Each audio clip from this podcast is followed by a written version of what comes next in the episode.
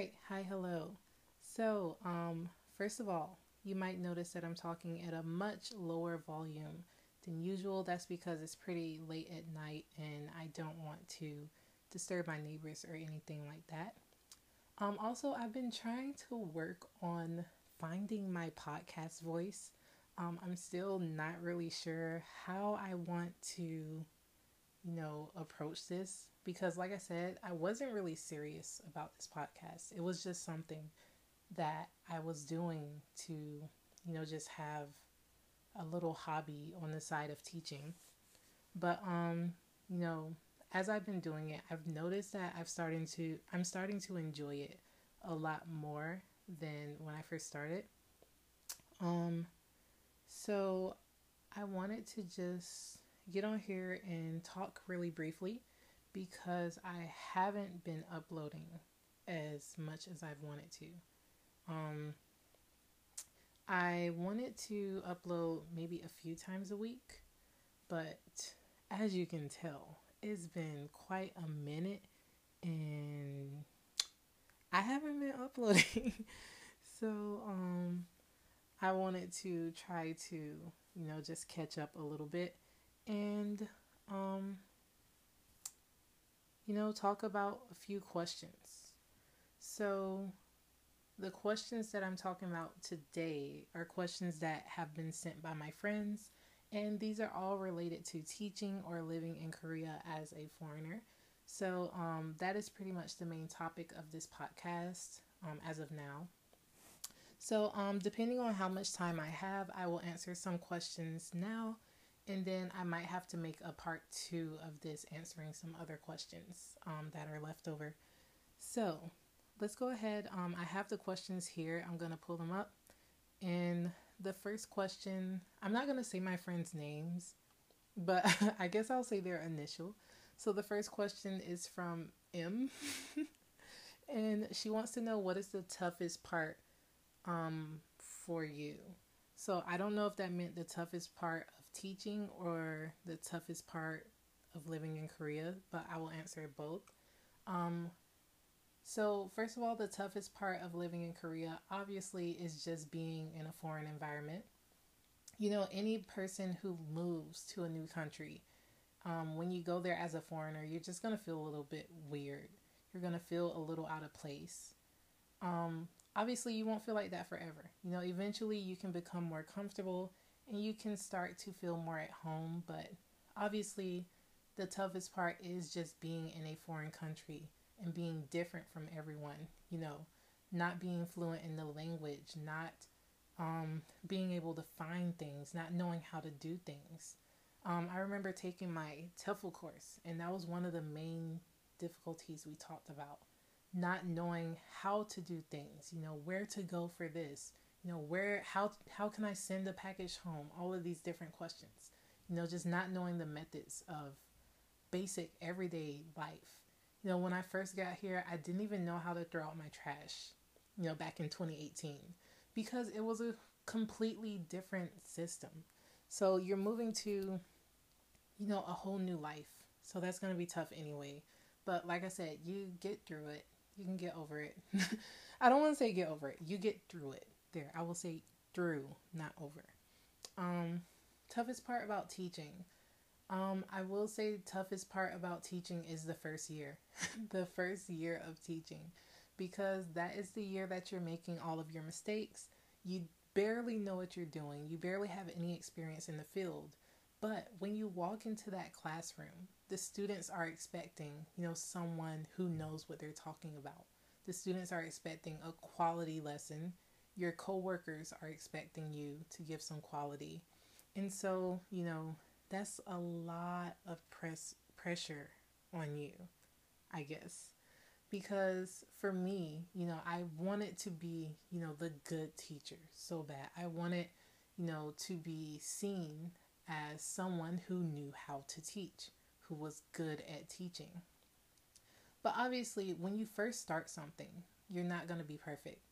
You know, you're probably never going to be perfect anyway, but when you first start, especially, you're going to make a lot of mistakes you're going to trip up. You're going to, you know, make some lessons that are completely boring. You're going to make some lessons that just fall apart. And that's okay. But, you know, eh, that can be pretty tough. That can get people down in the dumps because they're like, wow, you know, I want to be good at teaching so bad, but why do I keep messing up? But I promise, you know, the longer you do it, the more practice you have, just like anything else, you get better as you go along. Um, other than that, another tough part of teaching would just be, um, you know, trying to connect with the students. I only say this because, you know, um, as a teacher, one of the main things you want to do is connect with your students. You want to give them that equal attention, let them know that they're cared for. But sometimes, you know, if you have hundreds and hundreds of students like I do, it's hard to do that for every single student. And, you know, some students might feel left out.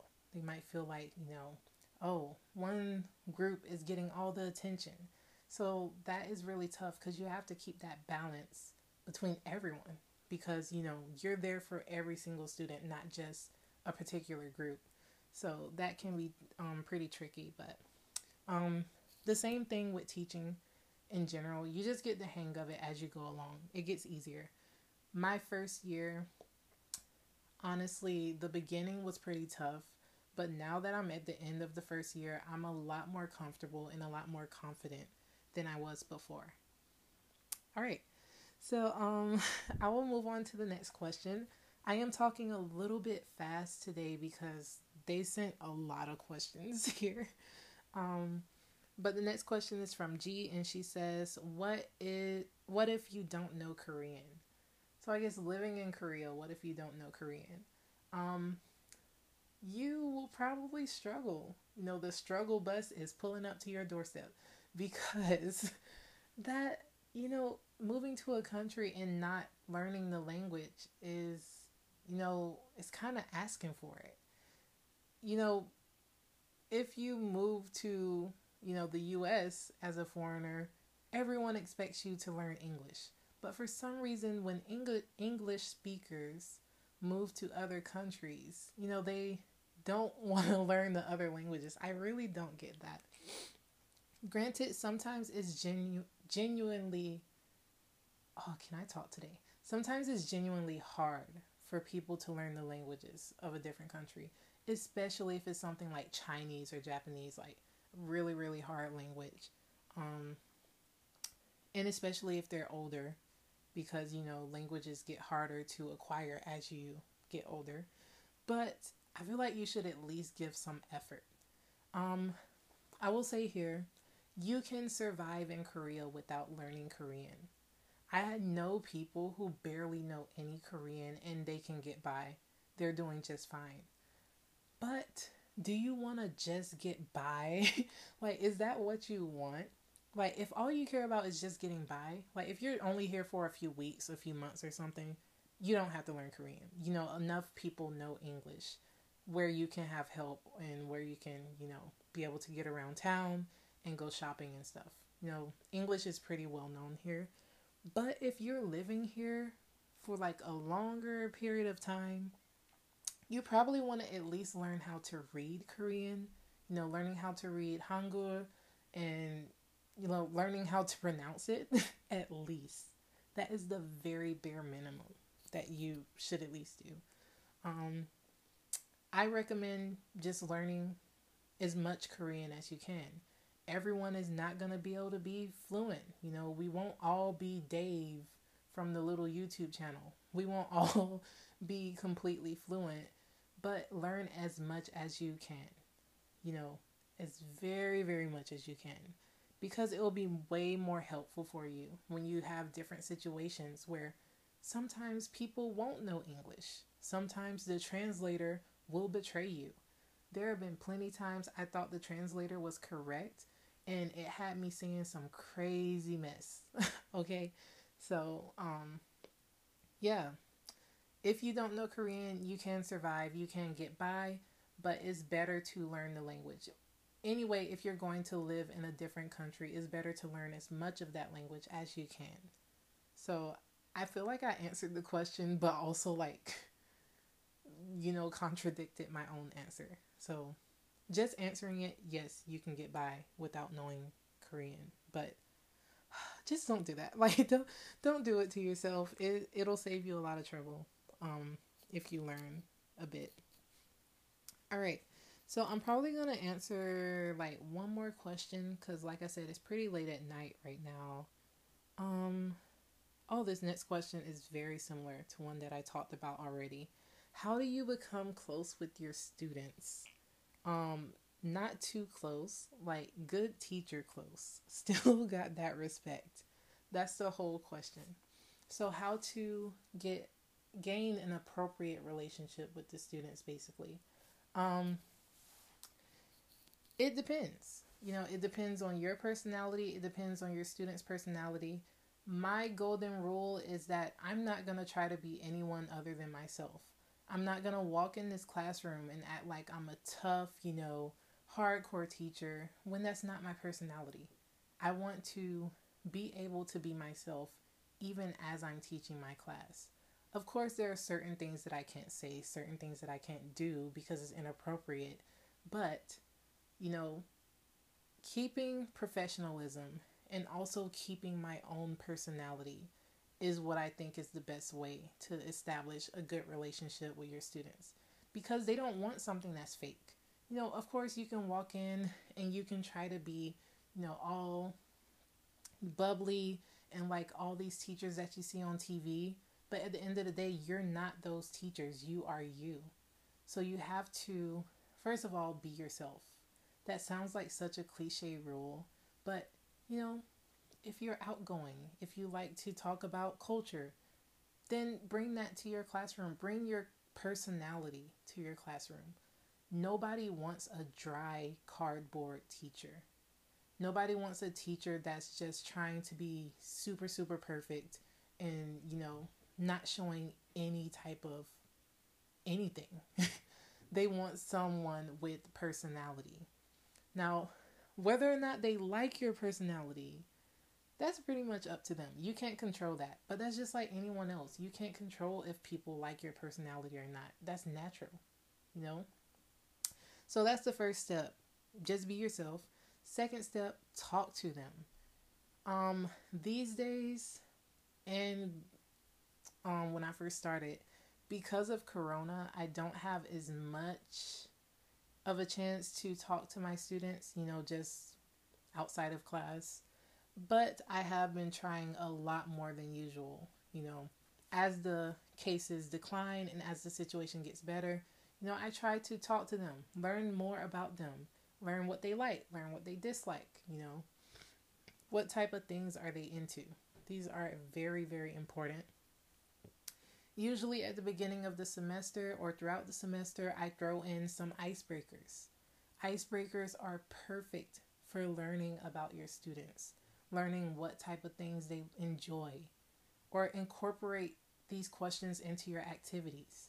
You know, I had different assignments where they could talk about their favorite music or their favorite this, you know. so get to know them, whether it be talking to them one on one, talking to them in a group, or just giving them some assignment where you learn more about who they are. You know, there are many ways to get to know a student, but you want to interact to the point where you have pretty much a good understanding of what they're interested in. Because if you don't know what they're interested in, how are you going to cater the class to them? How are you going to have a student centered class without knowing anything about your students? See? Like you you have to know something about them. You don't have to know their whole life story. Like that that's not necessary, but you know, you want to at least have a good understanding of where they're coming from you know, and what type, I guess, what type of things motivate them. Because some of my students, you know, they really like activities where they can get up and move around. Some of them prefer activities where they just stay seated. You know, some of them really like writing, some of them really like speaking. So, you know, I try to mix all of these things to make it a more student centered approach in the classroom. Um, other tips on becoming closer with students being like respectful. um, I know that sounds weird, but I see a lot of teachers who get power crazy. You know, they go on this power trip and they're like, I'm in charge, I'm the boss, you know, you gotta listen to me, I make the rules. But it's like, you, yes, you make the rules, yes, you're in charge, but also these students are also people. Like, at the end of the day, they have feelings, they have, you know, their own mind too. So, who are you to just disregard their feelings and treat them, you know, any type of way? You want to treat them with the same respect that you expect from them as well. You know, you don't want to just say, oh, they're just kids, so it doesn't matter. No, it does matter. you know, you want to respect them um, just as much as you want them to do you. Um, but even with all of this said, you know, being yourself, talking to them and getting to know them, showing them respect, you also don't want to cross a certain line. Um, I've seen this done many times and it kind of backfires because some teachers become so close with students and you know they drop the level of professionalism that they need so the students actually start disrespecting them. The students start treating them, you know, like they're the same age pretty much. So you do want to draw a line. You do want to, you know, be friendly with them, you know, have a good time, but there has to be some boundaries set as well. There has to be a point where you say, hey, you know, you guys can't do that. Still want to show your role as the teacher, but you don't have to go crazy with it. like, you want to know who's in charge, but you don't have to be a dictator. That's the thing. So, I think it's a lot about balance. It's also a lot about just giving it time. When you first come to a school, when you get new students, or when new freshmen come into your school, you're not going to be immediately close with them. It takes time. I personally did not feel that close with many of my students until the second semester. Um, the first semester, especially because we were online, it was still kind of awkward. But after the second semester, that's when things really, really, you know, started to become better as far as relationships. So, you know, just give it time, just be patient. And you're not going to be close with every student. I know that sucks, but you're not. you know, you're not close with every single person you meet, are you? So the same thing works for students. You're not going to be close with every single student, but that doesn't mean you have to have a bad relationship with them. You can still have a pretty good, you know, relationship as a student teacher without being super super close with them. So yeah. Um again, not sure if that actually answered the question or if I was just talking around in circles. I hope it helped a little bit. Um just to summarize, be you, do you boo. um that was the first tip. The second tip was I don't even remember the second tip. Oh, interact with them, talk with them, get to know them. The third tip was respecting them. And then the fourth tip was keeping, um, you know, keeping your place as a teacher. So, not dropping that professionalism to a point where the students, you know, don't see you as an authority anymore. Because that would not be good, especially when you're trying to get stuff done. So, yeah, um, I guess I'll just end it by saying you know, is teaching is a journey in general. Moving to a different country is a whole different journey in and of itself. When you combine those two, it's gonna be pretty, pretty wild, you know. Um, but as I keep saying throughout this whole thing, it's a process. You know, just like everything else, sometimes you're gonna have to just make mistakes. like my first semester, I made a lot of mistakes. I had a lot of awkward moments with students but you know what I did? I just learned from it. So, Um, all of these questions. So the three questions we talked about: what is the toughest part of living in Korea and being a teacher? What if you don't know Korean? And then the third question was how to become close with students. Next time, I will talk about a few other questions um, related to lesson plans, related to my everyday life. Someone asked about lunchtime, school administration, so on and so on and so on and so on and so on. And so, on. so um, if you've listened this far, thank you so much for listening. I will see you guys later. Bye bye. Have a great Christmas. Oh, Christmas is over. Have a great new year. bye bye.